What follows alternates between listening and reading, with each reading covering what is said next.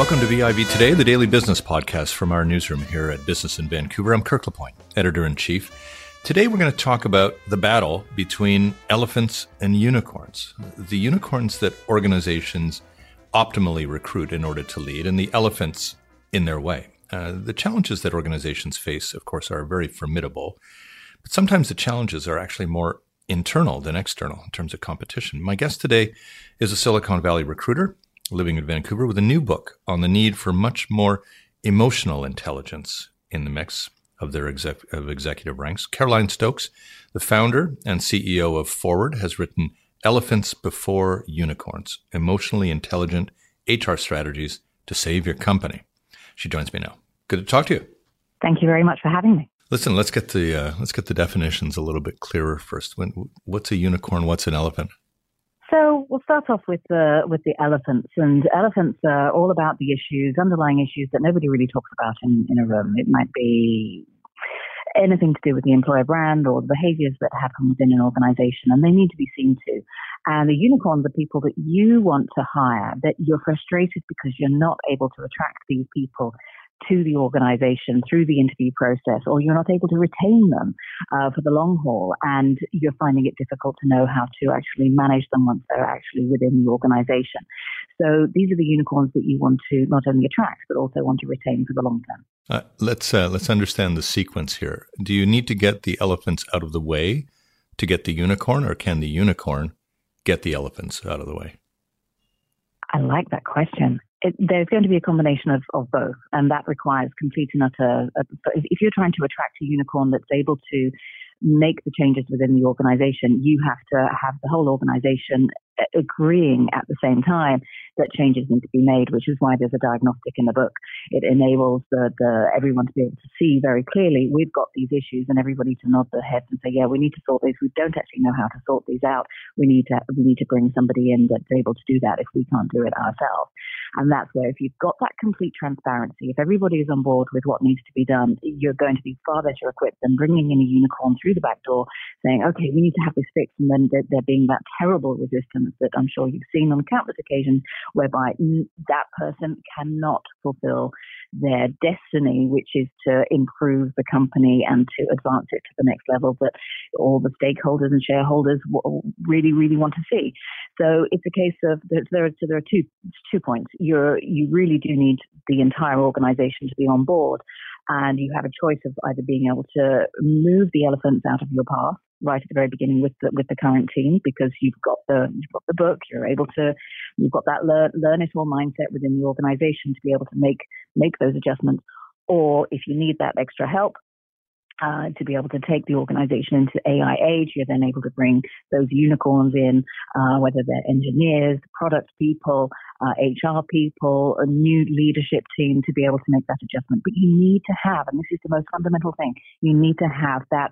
Uh, that agreement from everybody that change needs to happen. Otherwise, it's just going to be an uphill battle. And yet, it always seems to me that there's somebody in a room who will say something like, Well, we've always done it this way or we tried mm-hmm. that and it didn't work three years ago. Mm-hmm. Uh, is that something in this day and age now that we just have to dispense with? Uh, yeah, absolutely. We do need to dispense with that. And I think that the challenge is when those people say those things, they are genuinely frustrated. And that's actually a call for help.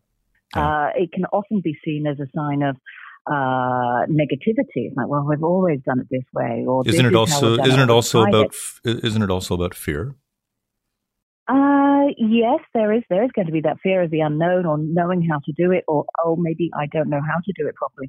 But once you're able to say, okay, we've tried doing this before and it hasn't worked, like, okay, well, today is a different day our goals are going to be completely different to where they were when we tried it initially. How do we need to look at look at this with with a, a, new lens, a new approach, a new focus, and and just you know start all over again? Because it's like it's a bit like building a house you, you, you know, the three little pigs analogy, which is, you know, they, they, they built three houses in different ways, and the person with the, with the, with the bricks, it didn't, it didn't blow down. So you've got to approach it through a different lens because whatever works back then, and if it didn't work, you've just got to uh, apply new methodology, new mindset, new thinking, and we're humans. We're able to adapt. So, mm. like, let's just try it again in a different way and, and bring the best people together to work out what the best way forward is. A little bit of a digression here, Caroline, but when mm. I take a look at the um, methods of recruitment online, um, a lot of the matchmaking that takes place now with uh, with you know your resume and a recruiter, uh, is that missing the point of the need for a kind of an emotionally intelligent recruitment process where it's just simply matching up data with described needs? I think back in the day, and even now, it can be particularly helpful. However, what typically happens is that people, and I was just recently in Montreal, and I often have these conversations with uh, hiring managers and leaders and CEOs and HR people, where they'll say, "Yeah, we we went out, we tried to find these people. Their resumes are outstanding, but they weren't the right fit for what we needed.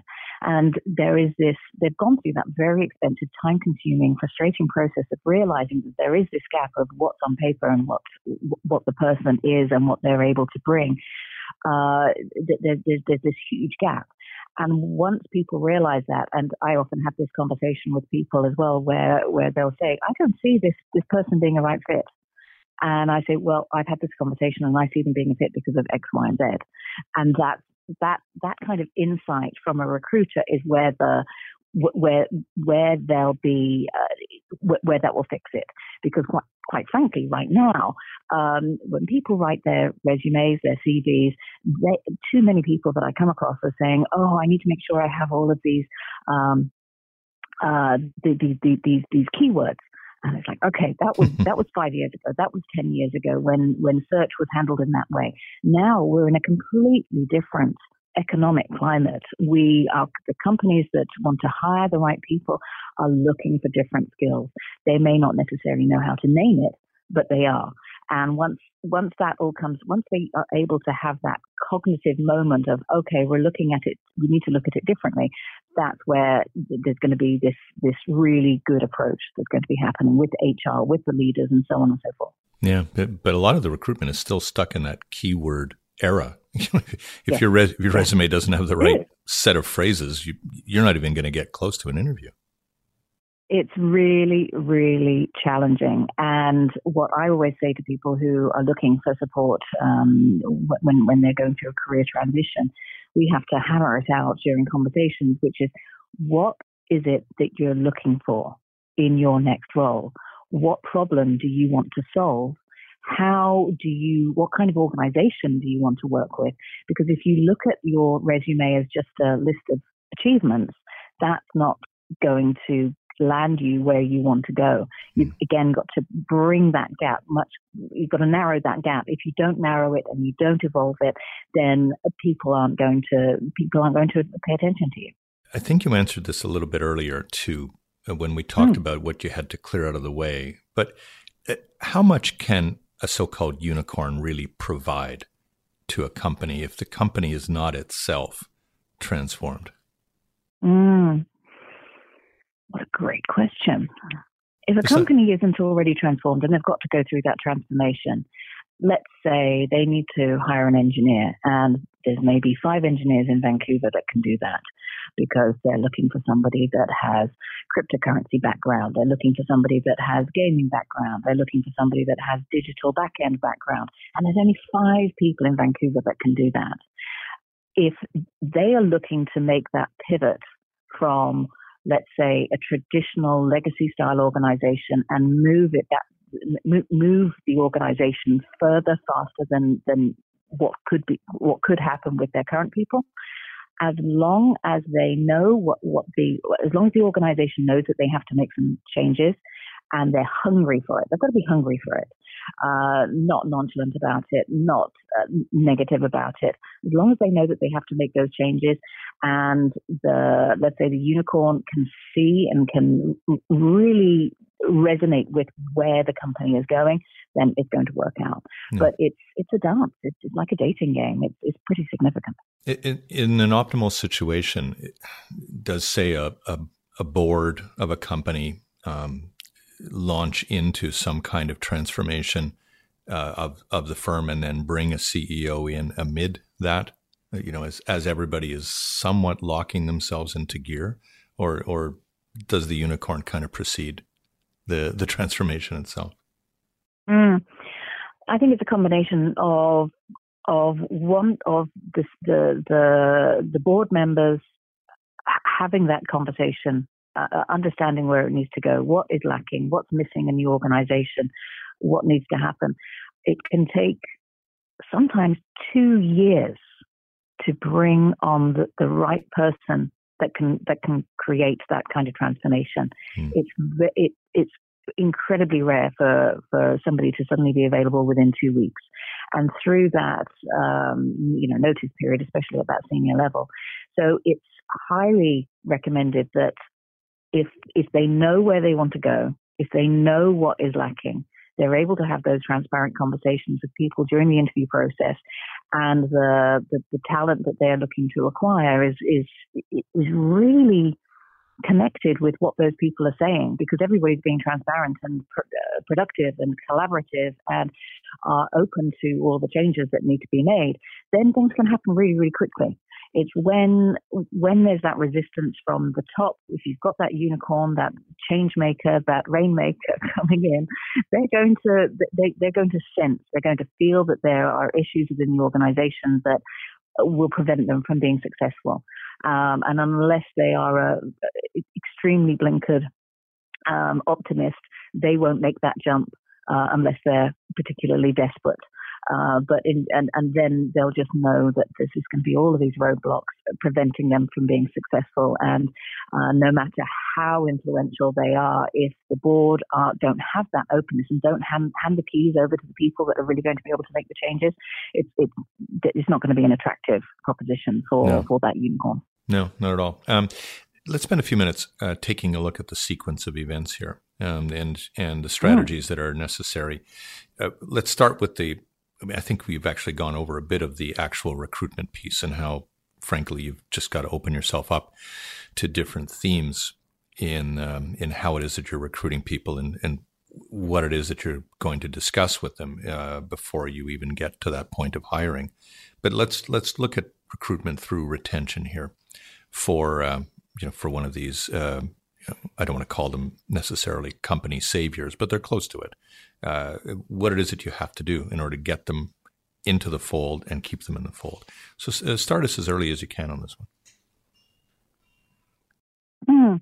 Well, as I indicated, just with the, the conversations that this person needs to have with, uh, with the hiring manager or the C-suite or the board, they have to be, they have to feel and know that they are involved with the with the changes that are going to be happening. They have to know and feel that everybody else is on board as well, and there is complete and utter transparency, and everybody will collaborate. And that that is step number one. Mm-hmm. Uh, we can then one and so as a, as a, when I go into my executive headhunting mode, I'm going to be interviewing the organization before we're hired to find out exactly what stage they're at. Are they in the? Are, are they? Are, are, they? Are they at that stage where they're able to speak frankly? Are they able to communicate frankly? Are they? Do they trust people? Do they? Uh, is it a toxic environment, etc., etc. All of those pieces will help the search to find the ideal fit. Mm-hmm. So if someone is, is particularly, if they come from a very, if, it's a very corporate company and they're looking for somebody that knows how to navigate a corporate environment uh, and can make the changes necessary in that style of corporate environment, that's great. If they're looking at creating some kind of um, in, in, in, internal, let's say, uh, tech hub that is, is going to be a lot like uh, um, th- th- there's going to be spawning new concepts and things like that, and going to be a mover and shaker, and, and, they're looking for that dynamism that they wouldn't be able to find elsewhere uh, within the organization. Then that would be that would they everybody would have to be on board that this is a hub um, uh, that is uh, that's going to create embryonic projects that's going to be potentially pushy. They're going to be driving things at the type, the, the, the pace of change that that legacy company may not know how to deal with. And in, in turn, will be educating the organization to make that kind of change. So it's really a case of uh, the recruiter or the hiring manager or the C suite need to know from the very beginning what type of organization they have, what that, what kind of person they're looking for, what problem needs to be solved, so that the recruiter, when the recruiter goes out, they're able to find the right people for the interview process and that can actually fit that particular role. And if and if and um, that, sorry, go ahead. Yeah. Go ahead. No, no, go ahead. It's fine. I'm just saying that's crucial because if you don't have that understanding, uh, there's this huge disconnect. And I remember speaking with somebody, um, a, a, person that was hired um, in a very large corporate organization, and they really wanted this person. They knew that this person would do do the great role, but in the end, it didn't quite work out that way because what, there were there were these hidden elephants uh, within the organization that was preventing them from understanding, well, actually, you can't create that kind of change at that kind of level of, of breakneck speed. You actually need somebody that is more junior that can do that, that can that can create uh, the results that they're looking for. And it's about having those honest conversations internally. That's absolutely critical. Like, what is it that you need? And and and and to be able to once you do have interviews with with candidates to be able to reevaluate what it is that you need and what opportunities this unicorn can provide. It's not it's not easy. Short of a crisis though inside a company, how ready do organizations appear to to uh, embrace uh, transformation? I mean, uh, can can you really get the honest truth out of them? Because doesn't that require like such a self realization? Mm-hmm. Yes, and when you look at emotional intelligence, you've got the, the stress management composite, and too often people make decisions based on how stressed they are. And it's usually to do with uh, we, we need to hire somebody because if we don't make these changes like our like our competition are, then we're going to be behind. So a lot of a lot of decisions come about not uh, because they they they are stressed out instead of what I like to call in coaching terms uh, an appreciative inquiry model, which is where do we want to be? What is going to be unique for us? What big, hairy, audacious goal do we have? What problem do we need to solve? Where do we want to be? What do what do we want to be? Um, and, and, just removing all of those stresses out of the way because you're going to be a lot more creative and you're going to get the whole team on board an awful lot faster if you can think in that way because it enables you to think productively, creatively, uh, and have the creative tension associated with that. And it's a lot more exciting than uh, you know saying, okay, we haven't our, our website is, is, is, is behind the times. We need to update it so it's like this. It's like, well, you're just getting it to the bar. Then where do you need to take it? Where do you need to go? Uh, because that's where people are going to be most excited. Uh, that's that you need to be future proofing yourself. I mean, clearly, you want quite a bit of alignment between, say, an incoming CEO uh, and um, and the organization. But how mm. how do you reconcile though uh, what will probably be some differences of opinion about the direction that's necessary for a company? So the organization agrees we want to be these people and have this kind of operation down the road, and the CEO is like, well, I see your point, and uh, you know we need a twenty degree turn from that. I mean, how, how do you reconcile those without um, without blowing up um, an early relationship? I think that is often when we, we can all be very short sighted. We we can often, again, not see beyond our noses when we are so involved in our stressful situation. So if the, if the new CEO comes in and this CEO has a wealth of experience and knowledge and experience and knowledge and experience in all of these different areas and see this amazing future. There's this there's this situation where the CEO needs to communicate it a lot better and also needs to help the, the, the team understand what the possibilities are. And that's, that's an education program. That's a communication program. That's a PR program internally that requires everybody to see where the big, hairy, audacious goal and opportunity is, mm-hmm. um, so, so that the company can thrive. This is, this is not about, um, maintaining momentum. This is, or, well, in some cases it will be about maintaining momentum, but it's about evolving and, and transforming in some way and, and to ensure that everybody is excited about that. Mm. Um, uh, but it, it, it, takes a lot of communication, constant communication. You can't just have the CEO yeah. um, project or announce this is where we need to be, and then scuttle away. They they they, they need to have that uh, constant education and mindset, and to help coach people to understand you know where their biases might be, where their roadblocks might be, why why they can't see where it's going, and uh, too often uh, CEOs can be very binary about it, and mm. they can say no that person isn't able to think about uh, where we need to go. And all it can be is that they just have one particular blockage and they just need to see one thing to be able to understand how they can move that forward. So all of that legacy information that they have is going to be really useful. There is often, too, um, in the midst of a recruitment of a CEO, uh, people internally who wanted the job and didn't get it. And they can probably blow up the organization pretty well if they decide that this is, you know, this is time to um, to to launch into uh, their worst selves. So again, um, around the the emotional intelligence ingredients here, what what does the CEO have to do? What do these lieutenants also have to do in order to mm. in order to make this one work best for an incomer? Yes. And uh, somebody that writes a great book about this is uh, Michael Watkins, where somebody will come in. Uh, it, it's called the first 90 days, and somebody comes in and, and t- takes the role that you, you wanted. And this person comes in with all these ideas and doesn't integrate properly with the rest of the organization. And, and it can be particularly challenging for, for you can, you can basically sabotage everything. Mm-hmm. So, in terms of, let's say, this person that has just who wanted that role. They wanted that step up. They wanted to be that director or they wanted to be that VP. They didn't get it for whatever reason. I'm hoping that the CEO or whomever was the uh, hiring manager will will have the frank conversations in a very kind way as to what was missing. I'm assuming as well that the CEO would have sat down with the person, the people that would uh, uh, have been approached, that would have got, gone forward for this role, and said, okay, these are the areas that I'm really looking for in this role.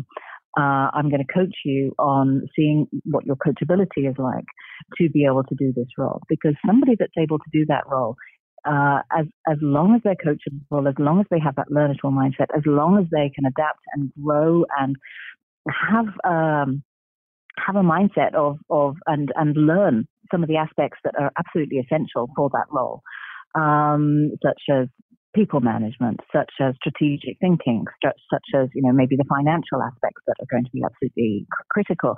Whatever it is that's missing, if they can demonstrate that they can do it and they're enthusiastic about it, then then it's they're going to be able to demonstrate that, that their, their best self. They'll have given it a bloody great shot. Yeah. The alternative is if, if there isn't that relationship between the CEO and let's say the person that that uh, wants to go for that role, they're going to feel bitter. You know, let's just think about the the emotional aspect of it. They're going to feel rejected. Typically, when that happens, they will start looking for another job. And then that CEO who really valued that person but didn't say it and didn't explain it and didn't coach them through that process, they're going to lose that person. Yeah. And and they, they, they will they will, you know, they will find that a regrettable situation uh, quite often.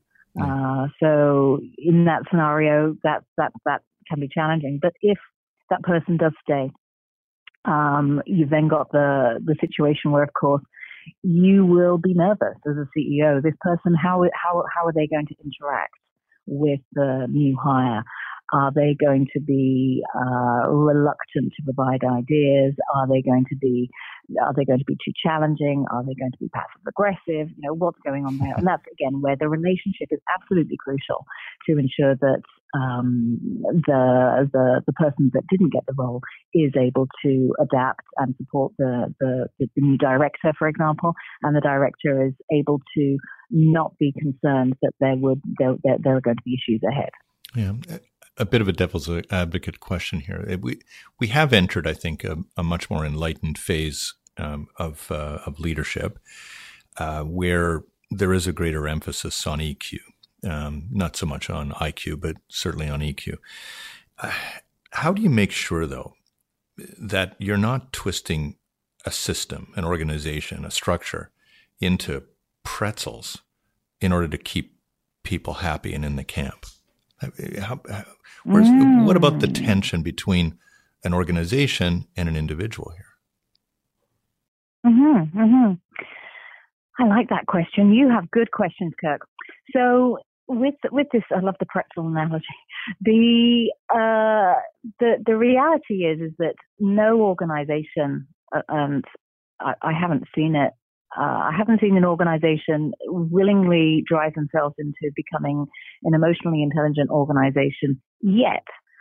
Uh, I think the the situation is that an organization will be an organization. There's there's going to be a lot of HR advocates in organizations, and I, I know that uh, lots of companies do that very well in Vancouver, such as uh, Relic, Hootsuite, mm-hmm. um, Microsoft, and various others downtown, whereby they will go down the path of of of either adopting their HQs um, mandate. They'll create a, a, local version, and they will be hiring based on all, all, of all of those variables, which is which is very important. So you're looking at IQ, and then when you look at EQ, it's, it's about the ability to hire people that are great thinkers, great collaborators, if they're not great collaborators and they have a problem with um, communicating internally in a rational, productive way, then usually those organizations will provide coaching to ensure that they're able to evolve in a, in a, in a productive way.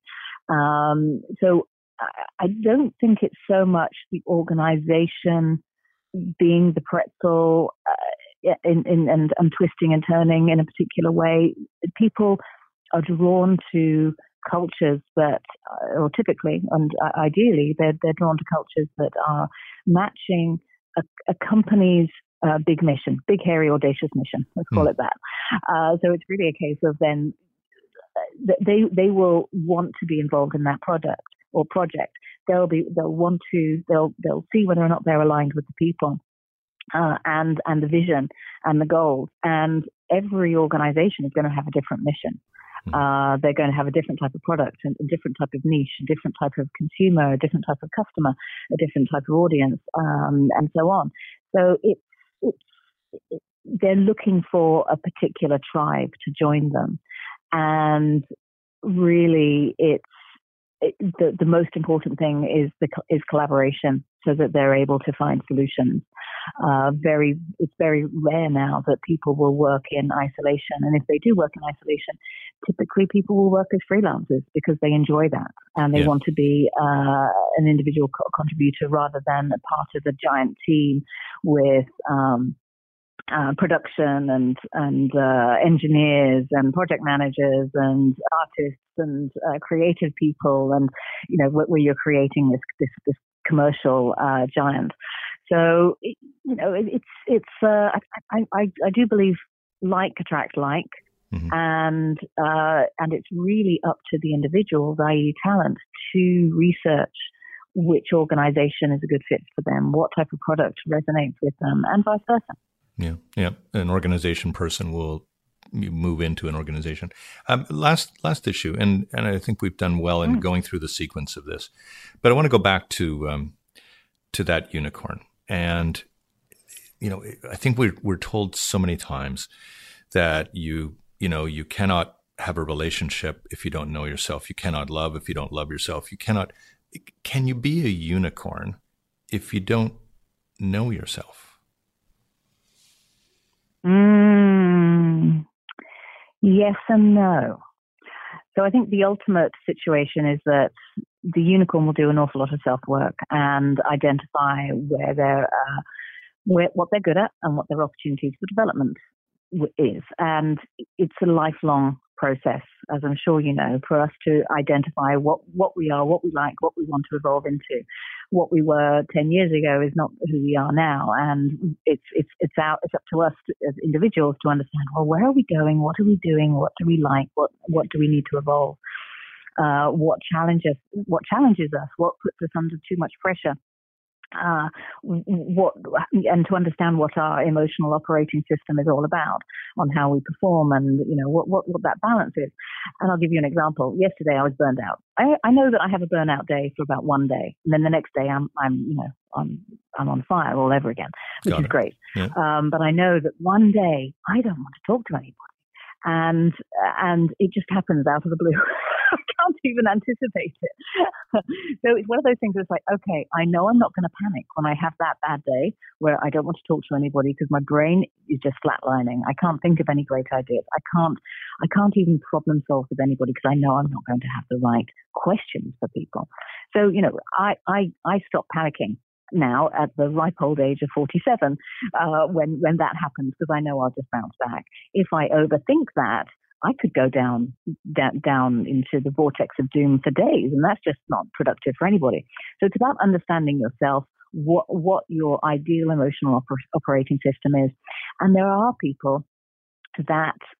And I remember when I did my certified executive coaching course at uh, Royal Roads University nearly a decade ago, it was a situation of I only started to understand myself then. Hmm. And Mm-hmm. I, I could not believe that it took me until I was in my late 30s to understand myself. And I think this is, and when, when um, I have very high empathy levels, uh, and I could not, for the life of me, uh, understand why it took me so long to understand all of these different aspects about myself and how others might feel and how and, and, and what their operating systems were like and what systems they ra- would run on. And now I can anticipate people. I can anticipate how projects will go. There's and and being able to circumvent a lot of those challenges just because I've I've, I've adapted. And boy, I can't wait to adapt for another ten in the next ten years.